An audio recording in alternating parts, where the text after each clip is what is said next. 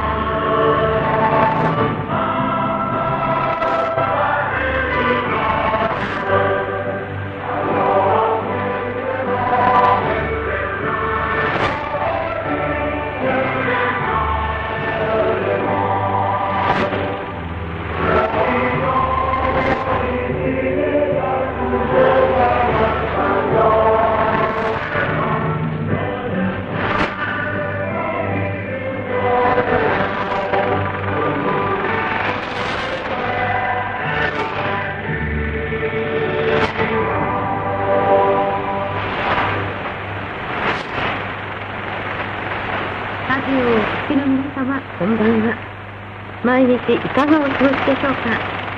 今夜のラジオ日本語は、私、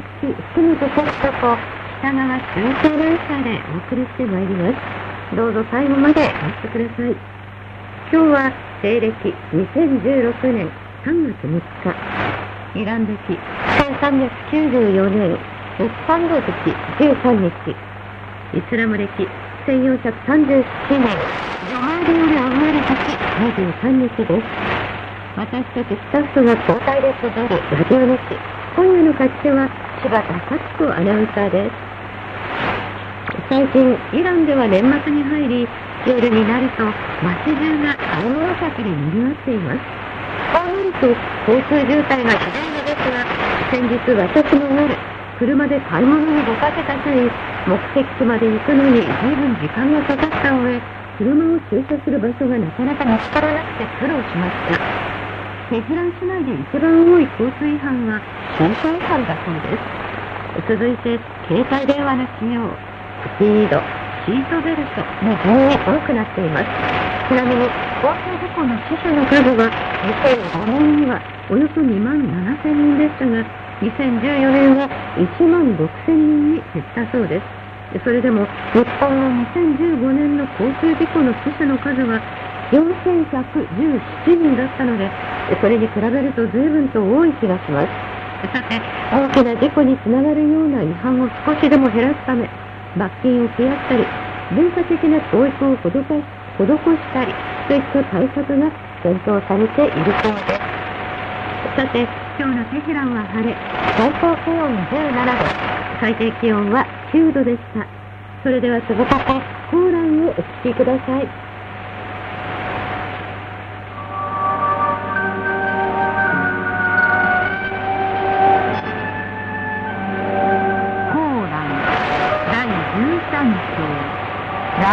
ラード章来伝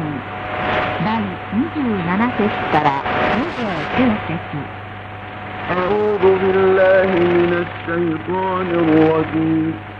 بسم الله الرحمن الرحيم ويقول الذين كفروا لولا أنزل عليه آية من ربه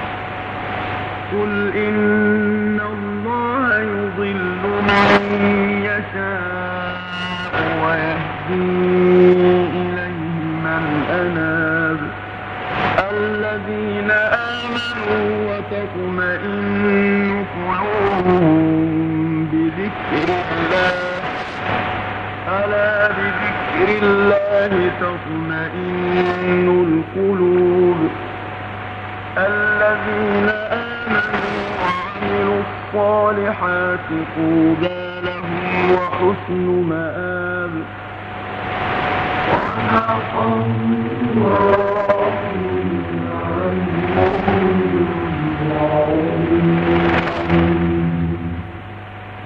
慈悲深く、慈愛あまねし、アンラーの皆において、多神教を信仰する者たちは言う。なぜ神からムハンマドに啓示が下されないのかと。いいえ、神は望むものを誰でも迷わせ、心を改めたものを誰でも自らのもとに導き保つ。彼らは信仰を寄せ、神をうことで心の安らぎを得ている。覚えておきなさい。神を思うことによってのみ心の安らぎが得られるのだ。信仰を寄せ、ふさわしい行いをする者。彼らには清らかな人生と最高の結末が待っているだろう。この放送は IRIB イラン・イスラム共和国国際放送ラジオ日本語です。周波数 9585kHz と 12,040kHz で日本時間22時20分、テヘラン時間16時50分より1時間の生放送でお送りしております。再放送は翌日の日本時間午前5時50分より周波数 5965kHz と 7425kHz でお送りしております。また、ラジオ日本語はインターネットでの放送をお楽しみいただけます。アドレスは japanese.irib.ir です。イラン国内ではテヘラン市内の FM99.5MHz で午後7時50分から放送をお送りしております。この後はニュースに続いてニュース解説、そして本日のトピックをお送りいたします。番組の後半は制作番組、コーラン天下への言葉、そして文化芸術最前線、第31回ファジル国際音楽祭の盛況ぶりをお送りいたします。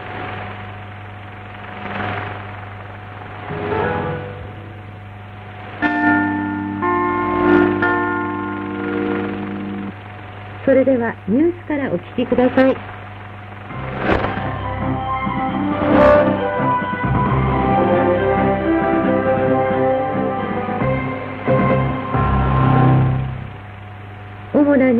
ニュースのヘッドラインです。国連安保理が北朝鮮に対する制裁を拡大しました。イラン・イスラム革命防衛隊総司令官がイスラム革命に対する脅威は存在しないと語りました。日本が難民への支援に135億円を拠出します。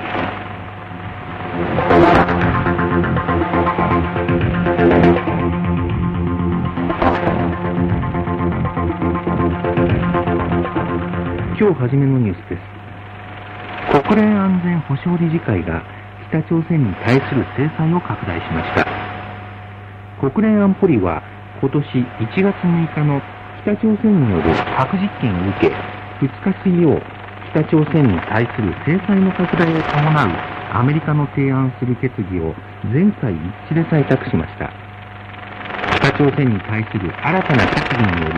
り、同国からの、あるいは同国に向かう全ての貨物が検査の対象となります。新たな制裁に基づき、北朝鮮の16の貿易関係者と12の企業が国連のブラックリストに加えられました。こうした中、北朝鮮は短距離ミサイル数発を発射し、制裁を拡大する決議に反発しました。北朝鮮はミサイル衛星打ち上げ計画の拡大は同国の権利であり、これらの計画を続けると表明しています。国連のパン事務総長、韓国、アメリカ、イギリスは、北朝鮮安保理制裁の拡大を歓迎しました。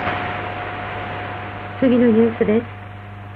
アメリカ政府が韓国と協力して、陸、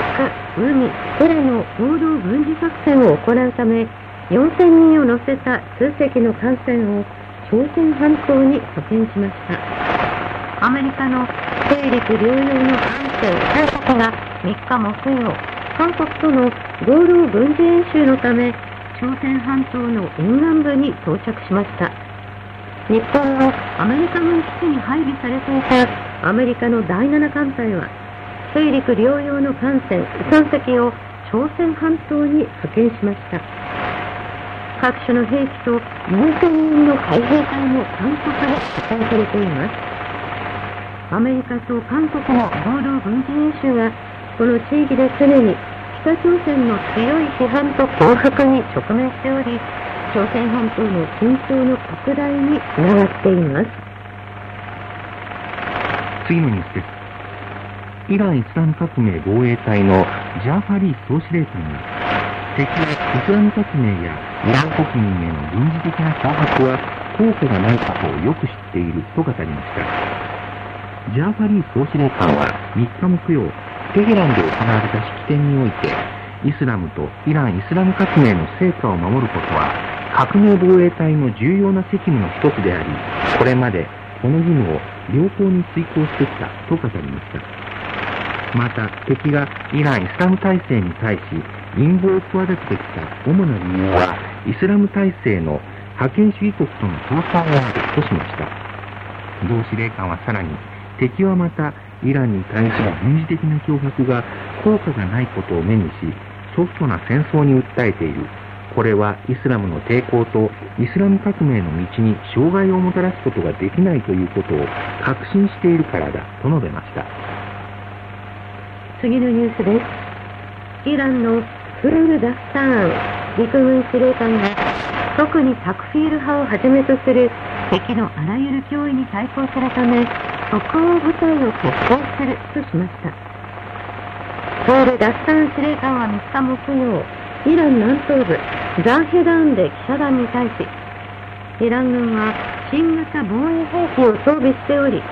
近く新型戦車、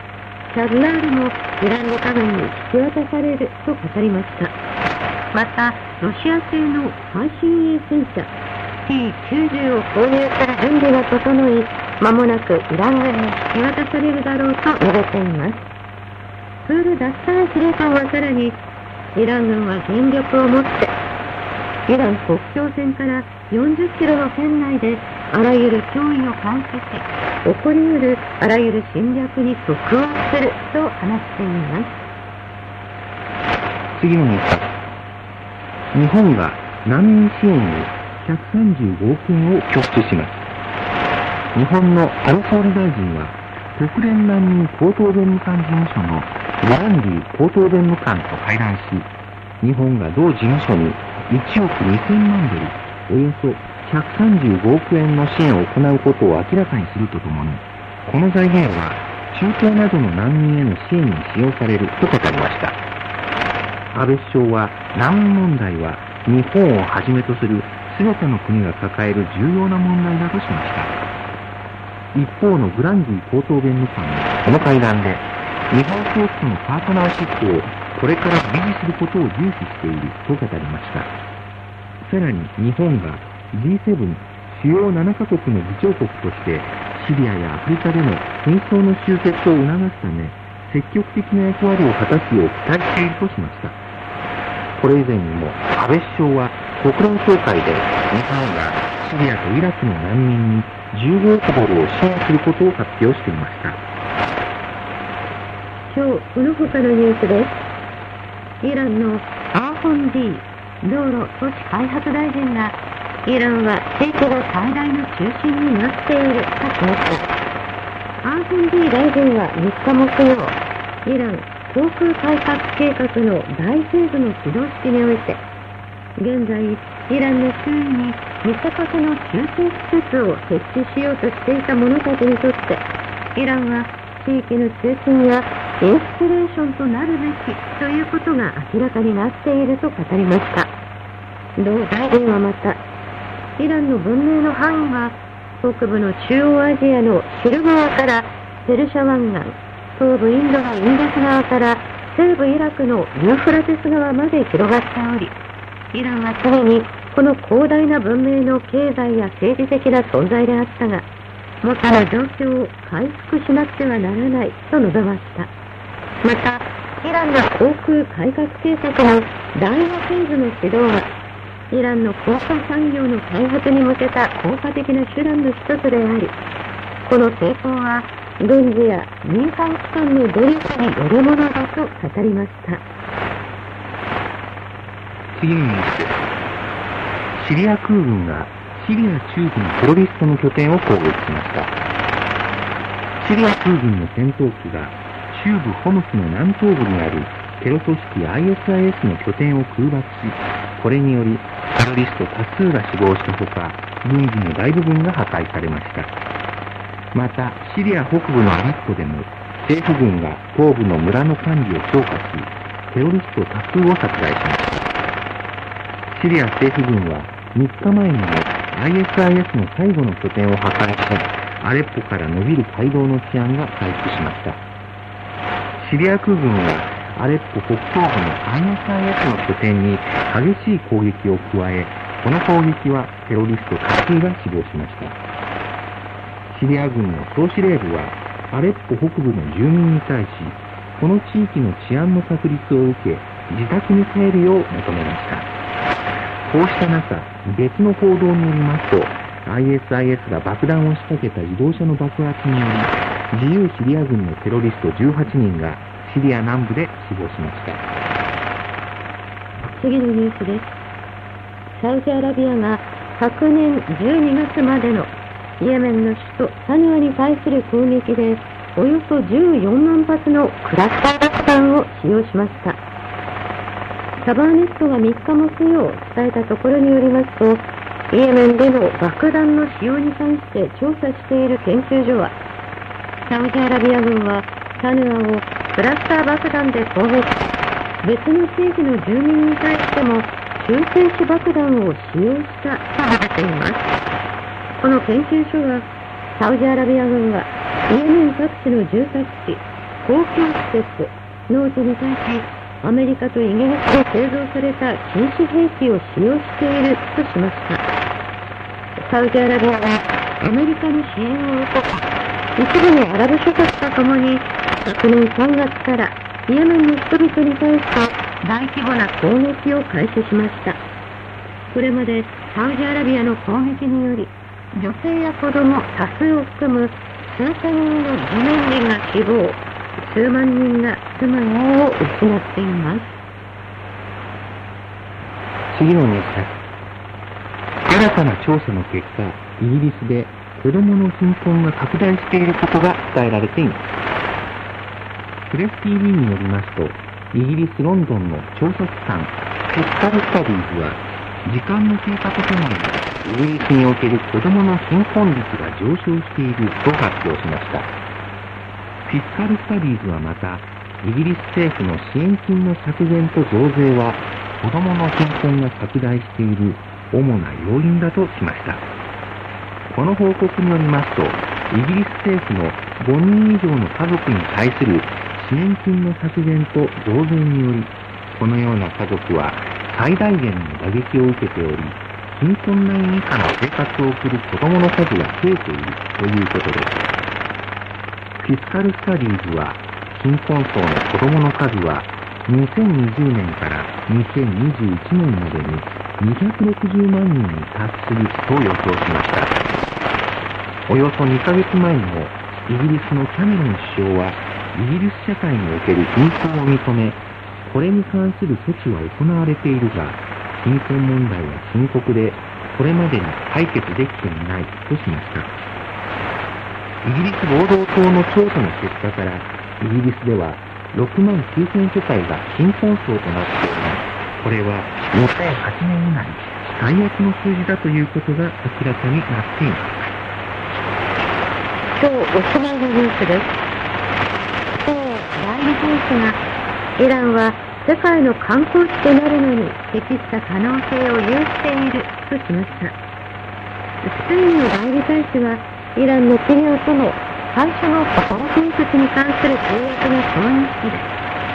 まもなくイランは地域における観光と貿易の目的となるだろうと語りました。スペイン代理大使はまた、イランとヨーロッパの関係は最高の状態で、核合意の後、拡大傾向にあると話しています。さらに、イランは国際的な観光の分野で東京相手と切磋琢磨し、観光地で質の良いホテルを提供することができるだろうと強調しました。スペインのメリアホテルグループとイランの5つ星ホテル、グーホテルとアルマーシュ・ハーバルミヤールホテルの業務提供契約は3日木曜、世界11カ国の代表が参加する中、テヘランで動員されました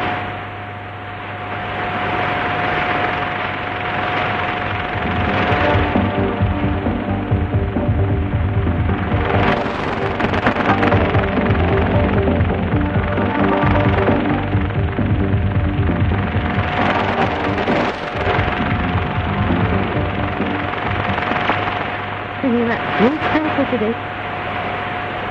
はい北朝鮮安保理決議と北朝鮮の反応国連安全保障理事会が話し合いをまとめるための一時中断を経て復活するよう対北朝鮮決議を全会一致で採択しましたこの決議では北朝鮮に対する新たな厳しい一連の制裁行使が考慮されています。安保理はこの決議の中で北朝鮮向けの輸出に関す。る新たな制限を行使し、これにより核ミサイル計画の資金を確保す。るための北朝鮮の可能性を制限します。この問題について IRIE、ザッファーリー会社は次のように語っています。北朝鮮は2006年10月から現在まで安保理の5つの決議の影響を受けてきました。しかしながら、これらの決議は明らかな理由で、期待していたような北朝鮮の核ミサイル活動の停止にはつながりませんでした。韓国、日本、アメリカ、これらの3カ国に同調する多くの国は、安保理の対北朝鮮制裁決議の採択を称賛しました。これらの国々は、北朝鮮に対する厳しい制裁の拡大は、北朝鮮の核の発展を阻止することができるという強いメッセージを伝えるものだと見ています。しかしながら、中国の国連大使は、これに関する中国政府の見解を明示し、中国は依然としてゲームのルールを守り、その精神的な役割を維持することを示しています。中国の国連大使は、この決議の採択の後、北朝鮮に対する制裁行使は必ずしも歴史的ではない。なぜなら安保理決議は核問題の抜本的解決には不合理だからだと強調しました。中国は安保理におけるこの決議の採択にもかかわらず、北朝鮮問題の関係各国に対し、朝鮮半島の非核化と平和政策に向けて協議を加速するよう求めています。中国が重要視しているのは、地域の全ての関係国の制裁が公正に実施されることです。つまり、懸念払拭を目的としたバランスの維持は、もしこのような意向が相手側に生まれたなら、あ明らかに中国は平和の実現に向けて他の国々と緊密な協力を行うでしょう。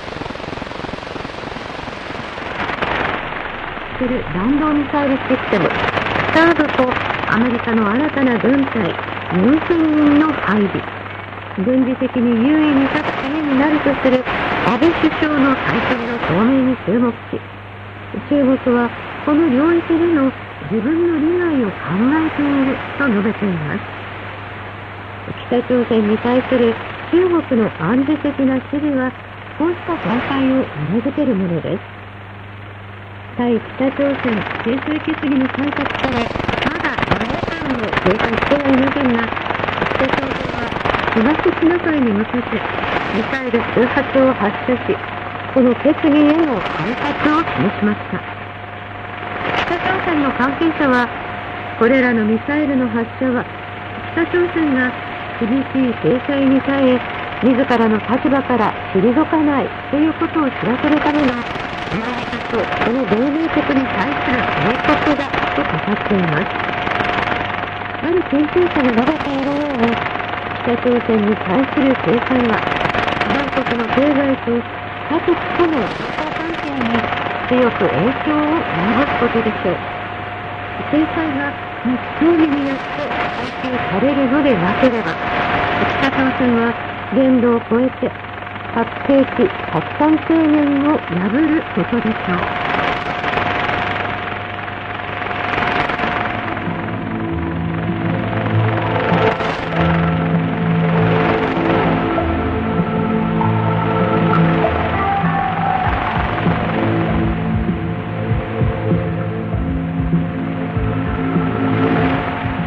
続きまして本日のトピック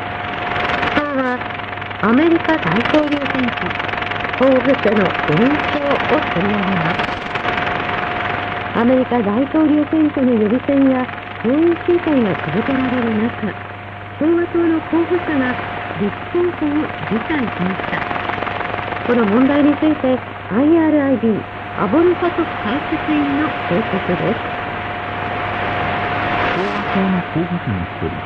ベン・カーソン氏の撤退により、共和党の指名候補者争いは4人に絞られることになります。カーソン氏はスーパーショーデーでの敗北を受け、この先も勝利する見込みがないとし、立候補を辞退しました。共和党の候補者は17人から4人に減少しましたが、内部の結束は全て同じようです。現在共和党は民主党のクリントン氏の勝利ではなく、党内の争いを懸念しています。共和党でトップに立っているトランプ氏は、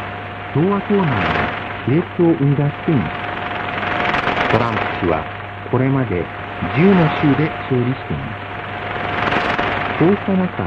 共和党内では、メキシコ人や移民、黒人やイスラム教徒、そして女性や若者に対するトランプ氏の過激で強硬な立場が多くの有権者共和党離れを招き、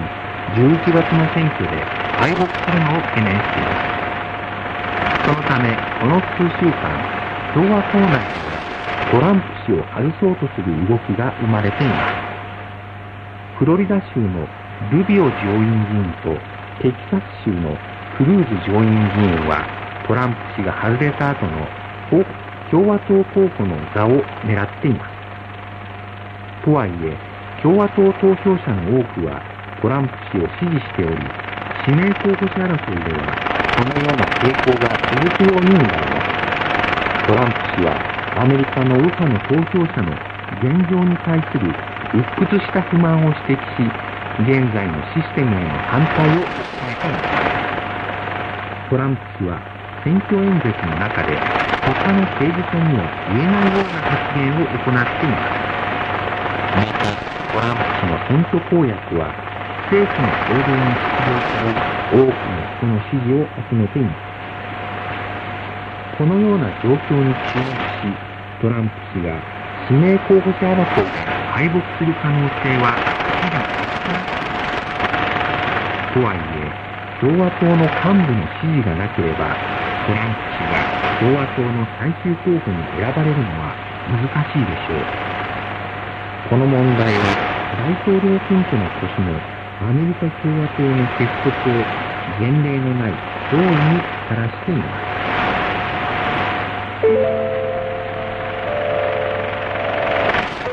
今日の言葉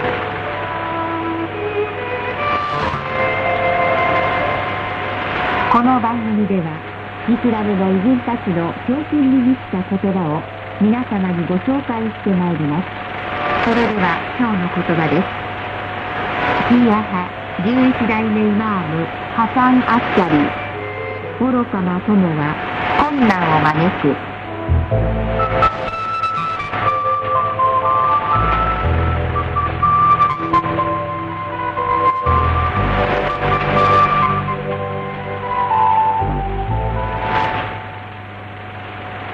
ここで番組からのお知らせです。ラジオ日本語のインターネットサイトが近々変更になります。新しいサイトのアドレスは、 ParsToday .com スラッシュ JA ParsToday .com スラッシュ JA です。 IRIB イラン・イスラム共和国国際放送ラジオ日本語はイランの首都テ首都テグランよりお送りしています。